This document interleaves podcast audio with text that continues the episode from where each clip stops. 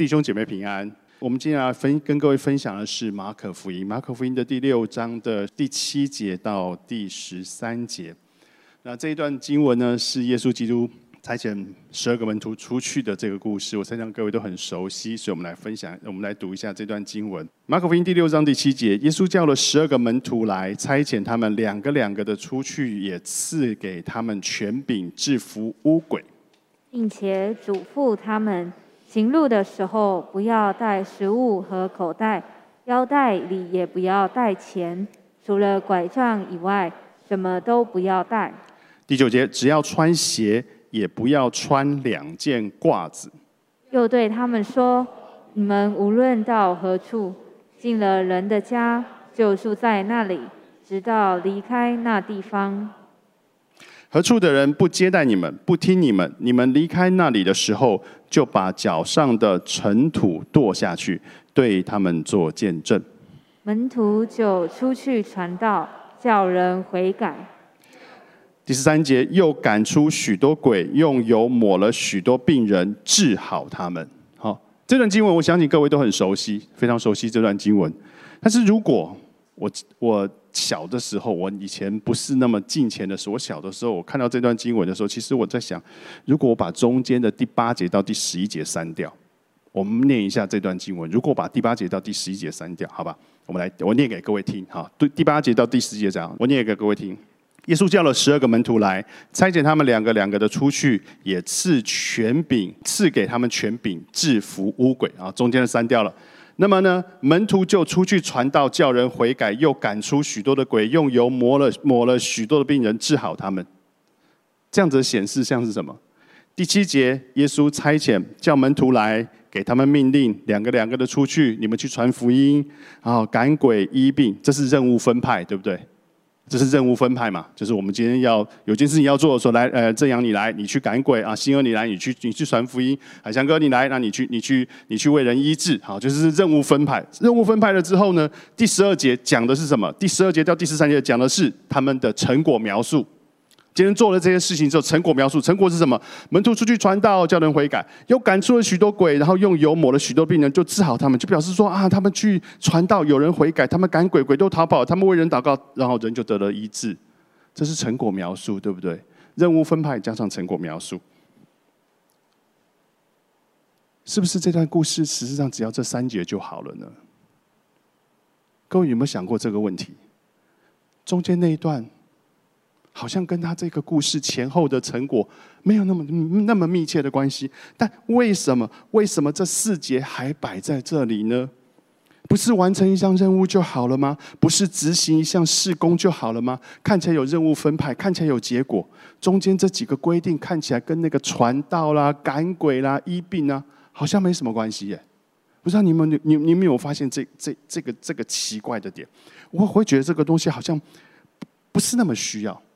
但是你去翻圣经，马可福音、马太福音、路加福音三卷福音书都有记载。马太福音的在第九章还写的非常的长，路加福音的第九章也有提到这个地方。这些福音书的作者没有一个忽略掉中间这一段，没有一个忽略掉中间的这一段，甚至马太还写的非常非常非常的详细。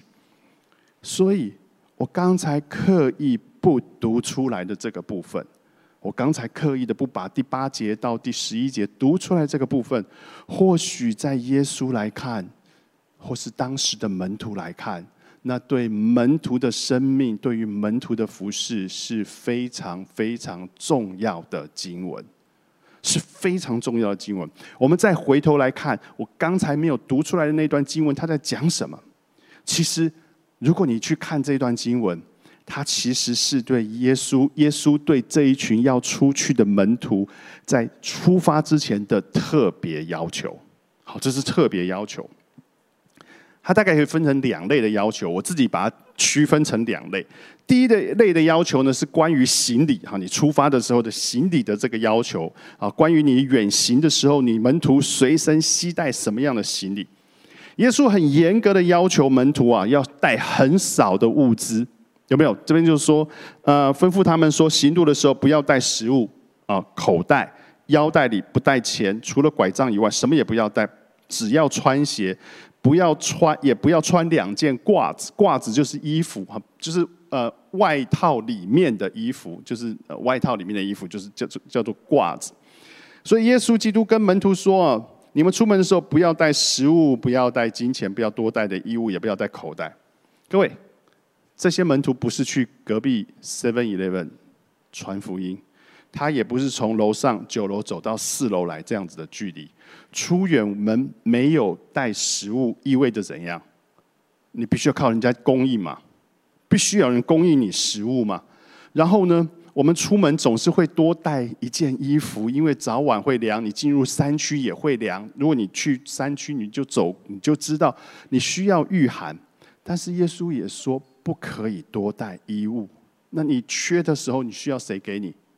人家要供应你啊，然后呢，你可以带的物资也很少。为什么？因为他们连装物资的那个口袋，哈，就是那个背带也不可以带。你出去山里面带根杖，但是如果你遇到你需要用刀的时候，遇到需要防身的时候，你连刀的地都没有地方好放，所以就是这样子一个状况。然后呢，当我们学说啊，那么食物啊、物资啊、衣服啊没有，那那我们就去买吧，我们就带钱去买。但是耶稣基督的规定是什么？连钱也不可以带，所以你完全要靠别人供应啊！你完全要靠别人供应啊！这断了这个钱没有带着，又断了门徒想要外购的那一条路。所以你一切的生存所需，必须完全由别人来提供。各位应该认同这样做法，对不对？认同耶稣基督的说法是这样。各位，这这点其实跟我们的出门的逻辑不太一样。我们出门的逻辑不太一样，我们都会把那个行李尽量多塞，尽量多带，恨不得把全家都搬去。我不知道你跟你太太出门的时候有没有这种情况发生？哈，出去玩三天，可是会带带八套衣服哈，不知道你会不会这样？但是这这就是我们的逻辑。但是耶稣基督对这些门徒的服侍出去的这个要求，跟我们的逻辑不太一样。好，第二点的要求是什么？第二点的要求是关于被于接住宿和接待的要求。哈，这段故故事在这段经文告诉我们，他要求门徒怎么样被接待。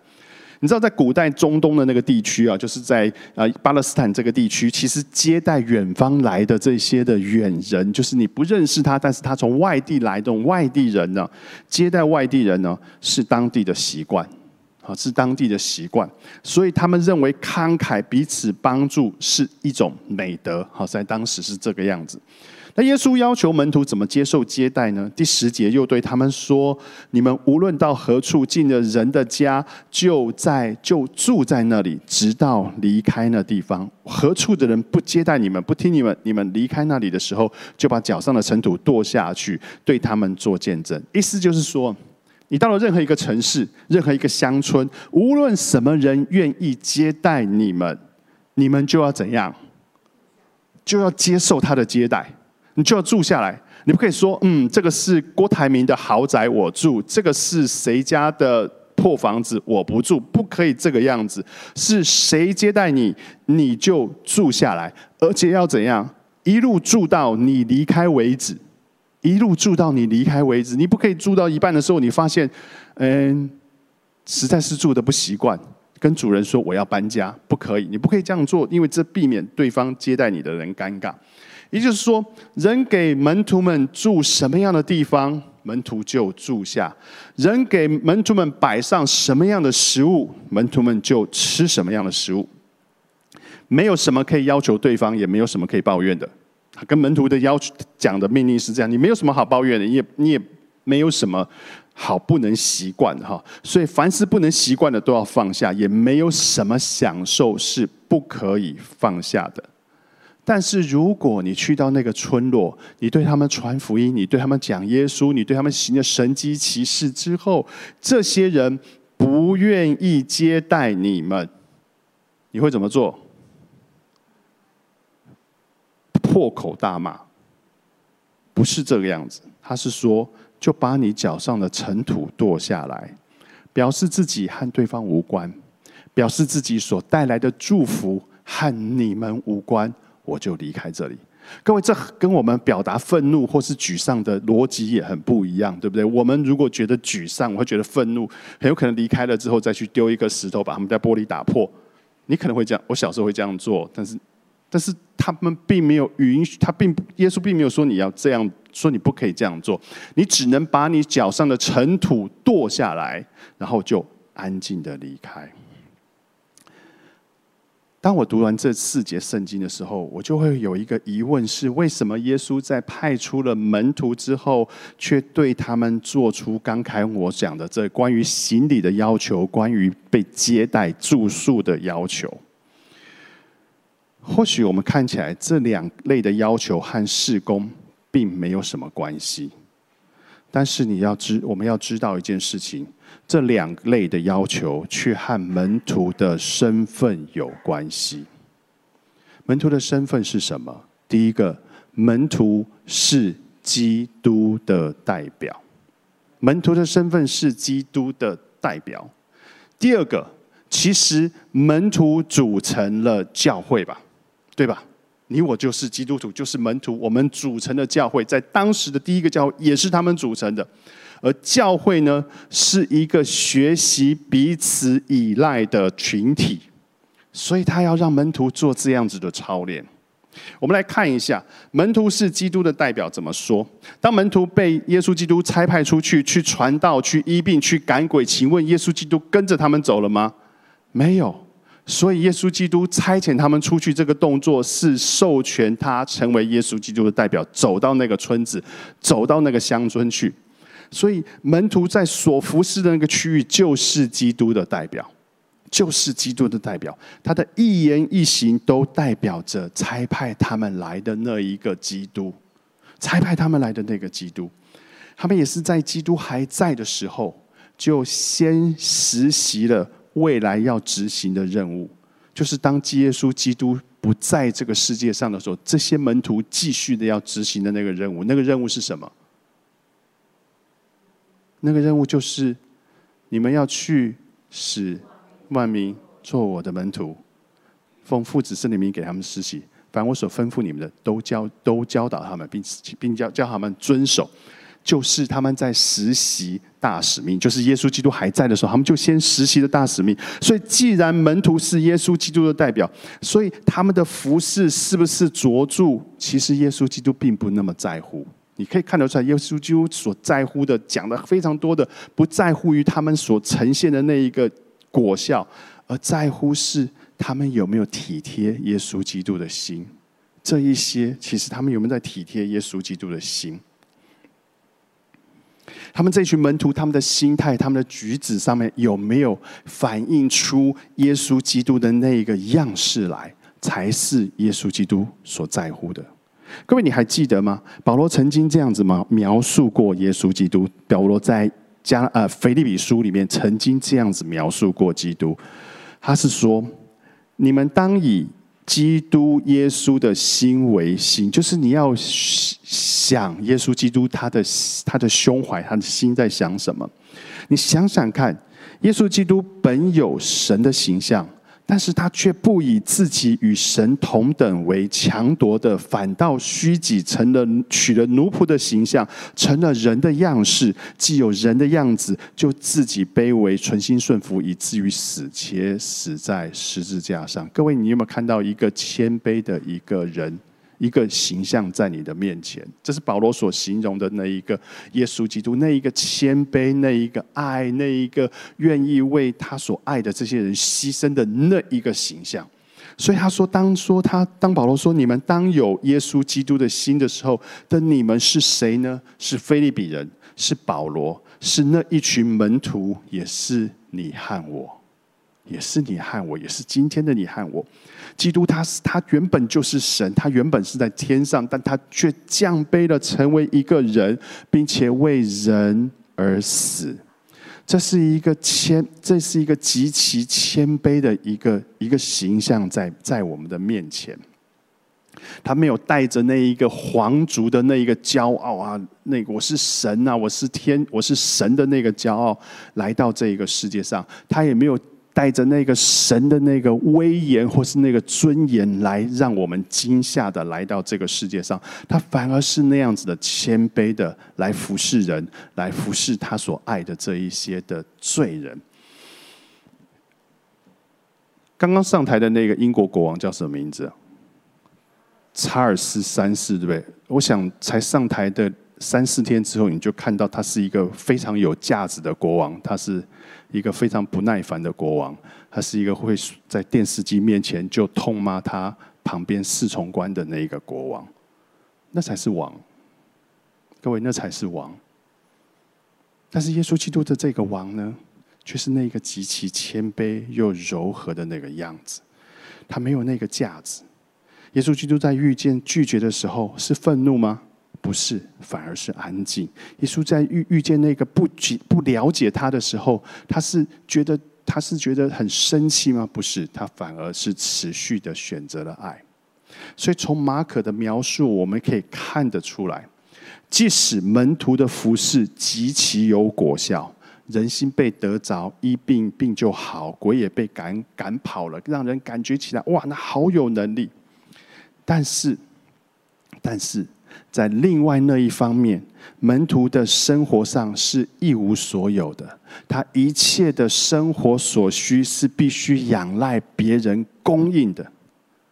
耶稣给了他们服侍人的能力，却收走了他们靠自己养活自己的那一个能力。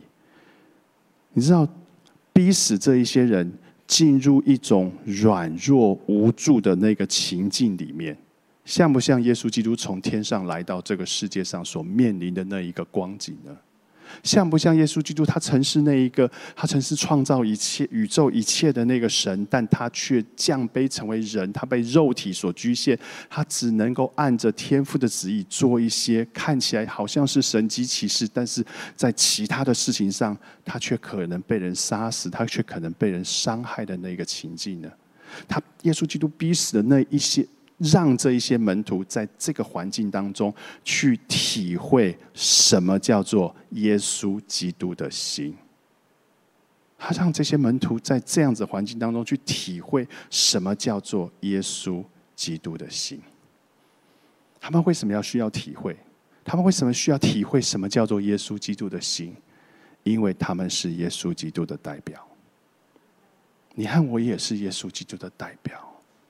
当我们来到，当我们我们是我们的身份，如果我们看到我，当我们的身份很多，我们这个我们在属世上身份，我是父亲，我是我是牧师，可能你是某那公司的董事，你可能是你家里面很重要的人，但追根究底，我们最重要的那个身份是什么？我们是基督在这个世界上的代表。如果我们没有办法体会耶稣基督的心，那我们将无法成为那一个称职的。代表，因为我没有办法成为那个称职的代表，所以，我们是不是能够体贴、体会耶稣以耶稣基督的心为心？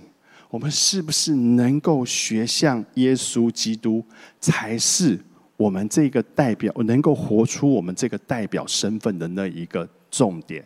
阿门吗？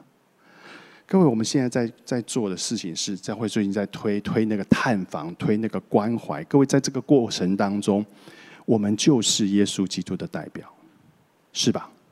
在这个过程当中，你把福音传给人，你不就是代表了耶稣基督，把那一个上好的消息传给人吗？但是在这个传福音的过程当中，我们是不是愿意以耶稣基督的心为心呢？我们是不是愿意放下我自己的骄傲，愿意学习谦卑的看见对方生命当中的那一个最真实的需要呢？各位，这事业我们就要去想的。在这个世界上，我们一定要记得，在这个世界上，门徒他们是耶稣基督的代表，我们也是耶稣基督的代表。我们也要成为那个以耶稣基督的心为心的那一种门徒。第二件事情是，教会是一个彼此依赖的群体。当他刻意当他这样做的时候，是教会是一个彼此依赖的群体。基督要耶稣要门徒坦然的接受别人的的的的接待，有没有？好，他看起来你就是去了任何一个地方，只要有人接待你，你就接受，你也不用去管，你就是接受就是了。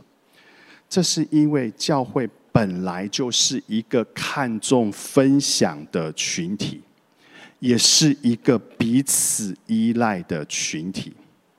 我们每个人所得的，你所赚的，你所拥有的，的确都是你劳碌所得的。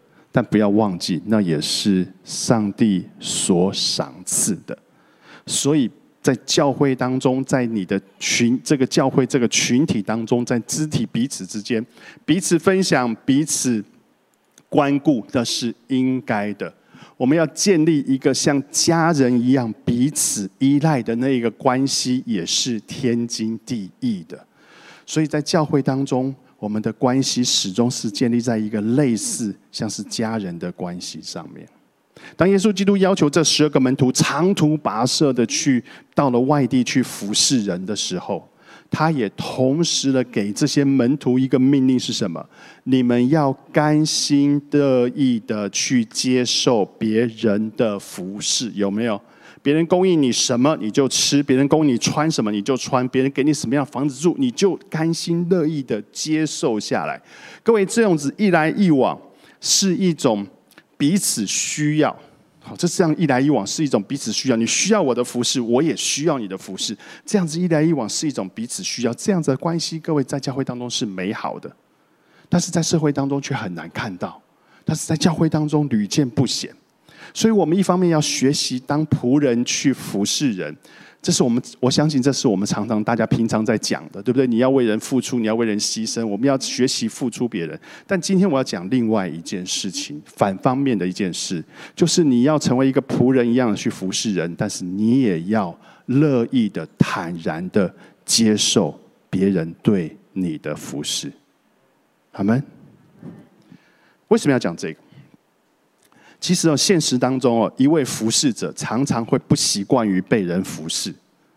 我再说一遍，在现实当中，我是一位服侍者，你是一位服侍者，你常常的会顾念到别人的需要，但是你却不太习惯让别人来服侍你。我不知道你有没有这个状况，我不知道你有没有这个状况。我知道我们当中很多是小组长。很多当中是服侍的童工，你们很习惯于关怀小组员，你就很习惯于关怀你下面的这些、这些、这些小羊，但是你却啊，很不习惯于被这些小组员服侍。我们常在小组员面前展现了我们的刚强的这一面，但我们却很不愿意把我们的软弱让他们来知道，让他们为我们祷告，我们却很不愿意这样子。但是耶稣基督今天要这些门徒在这些服侍人的过程当中，也要怎样？也要接受别人的服侍。各位，这叫做互相依赖，这叫做互相依赖。那个不是互相互相呃分享，它是互相依赖，那是一种更亲密的一种关系。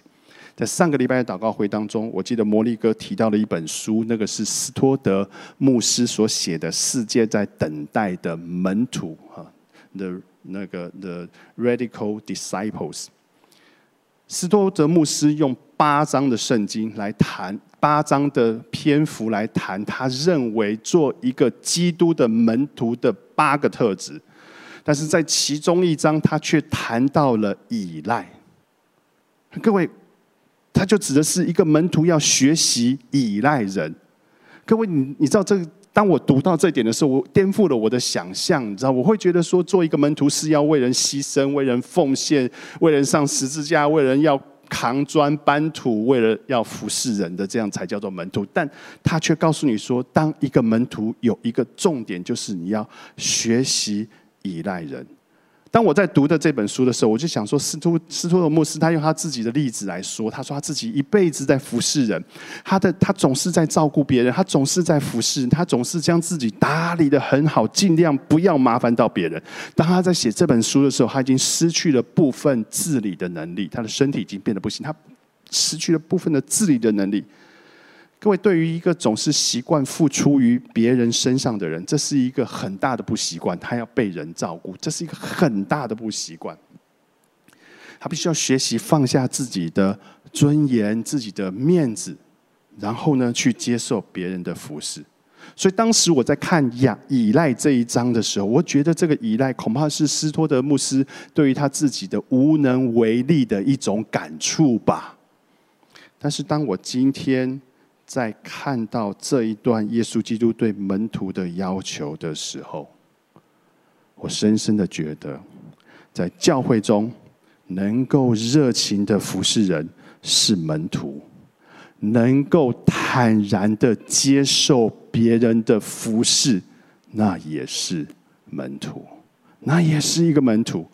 为什么？因为我跟你的关系像是家人一样，我才能坦然的接受你对我的服侍。那是一个亲密的关系，那是一个彼此仰赖的一个关系。所以，如果在做当中你是小组长，你是童工，你务必要记得。神要我们去服侍人，但是也要我们坦然的接受别人的服侍，也要我们坦然的接受别人的服侍。我记得在隔离的那段时间，就是我染疫隔离的那段时间，我收到了许许多多弟兄姐妹的关怀。在我们根本不能出门的情况底下，我们就有吃的，我们就有喝的，有许多人不断为我们的祷告。各位，这样子的服侍，对于我们而言，不论是肉体上，不论是我们的心理上，那都是一个对这些服侍我们的人的一种依赖，一种仰赖。这是你们把我当家人，我也把你们当家人，那是一个真正的家人的关系。我讲的是我自己染疫的例子。我猜想，当我们当中有非常多人，当你染疫的时候，人家也是这样子对你的，对不对？那是一种你你你已经没有办法在。在帮人的时候，人反过头来服侍你的那一种关系，那叫做家人，那叫做家人的关系。在小家导读当中，各位也是这样子。我们为什么要推小家导读？我们就期盼说，在小家导读的当中，我会把我的需要拿出来，请你带导；我也会，你也会把你的需要拿出来，我也为你带导。那是一个彼此养、彼此依赖、彼此支持的一种关系。我们还有中保的祷告，各位，你们还记得中保祷告是吗？那里面有许许多多人，他们为了我们的需要在祷告。我们要把我们的问题拿出来，把我的需求拿出来。各位，这一种彼此依赖、彼此需要的家人关系，才是教会能够稳定的基础，才是教会能够稳定的基础。快要结束了，我的结论是在这一年以来，其实我一直在强调。一位荣耀人，一位荣耀人，他要乐意的成为基督的门徒，他要乐意的成为彼此的家人。但是从今天这段经文里面，他让我们更清楚的提醒我们：我们每一个门徒，我们的身份是基督的代表，所以我们要做一个以耶稣基督的心为心的门徒。我们彼此的关系。是那一个家人的关系，所以我们要坦然的接受别人的服侍，我们也要热情的服侍人，做彼此可以仰赖彼此、彼此可以依赖彼此的家人，这是这个教会最稳固的一件这两个基础。愿上帝祝福大家，我们一起低头祷告。天父主，感谢你让我们能够在这里分享这段话语。主，我们知道我们是你在这地上的代表。主，愿我们的心能够常常以耶稣基督的心为心。愿我们所说、所行、所做，满有耶稣基督那一个谦卑的样式，能够常以那个福音为我们的亏欠。那主啊，也求你保守我们，让我们彼此之间真的能够成为家人。真的能够成为我愿意为你付出，我也坦然接受你为我付出的那一种家人的关系。主使我们紧紧的倚靠在你的翅膀印下，使我们紧密的成为那一个树林上的真家人。愿你祝福看顾每一位弟兄姐妹的需要，愿你保守他们每一天所需。这样子祷告，奉主耶稣基督名求，阿门。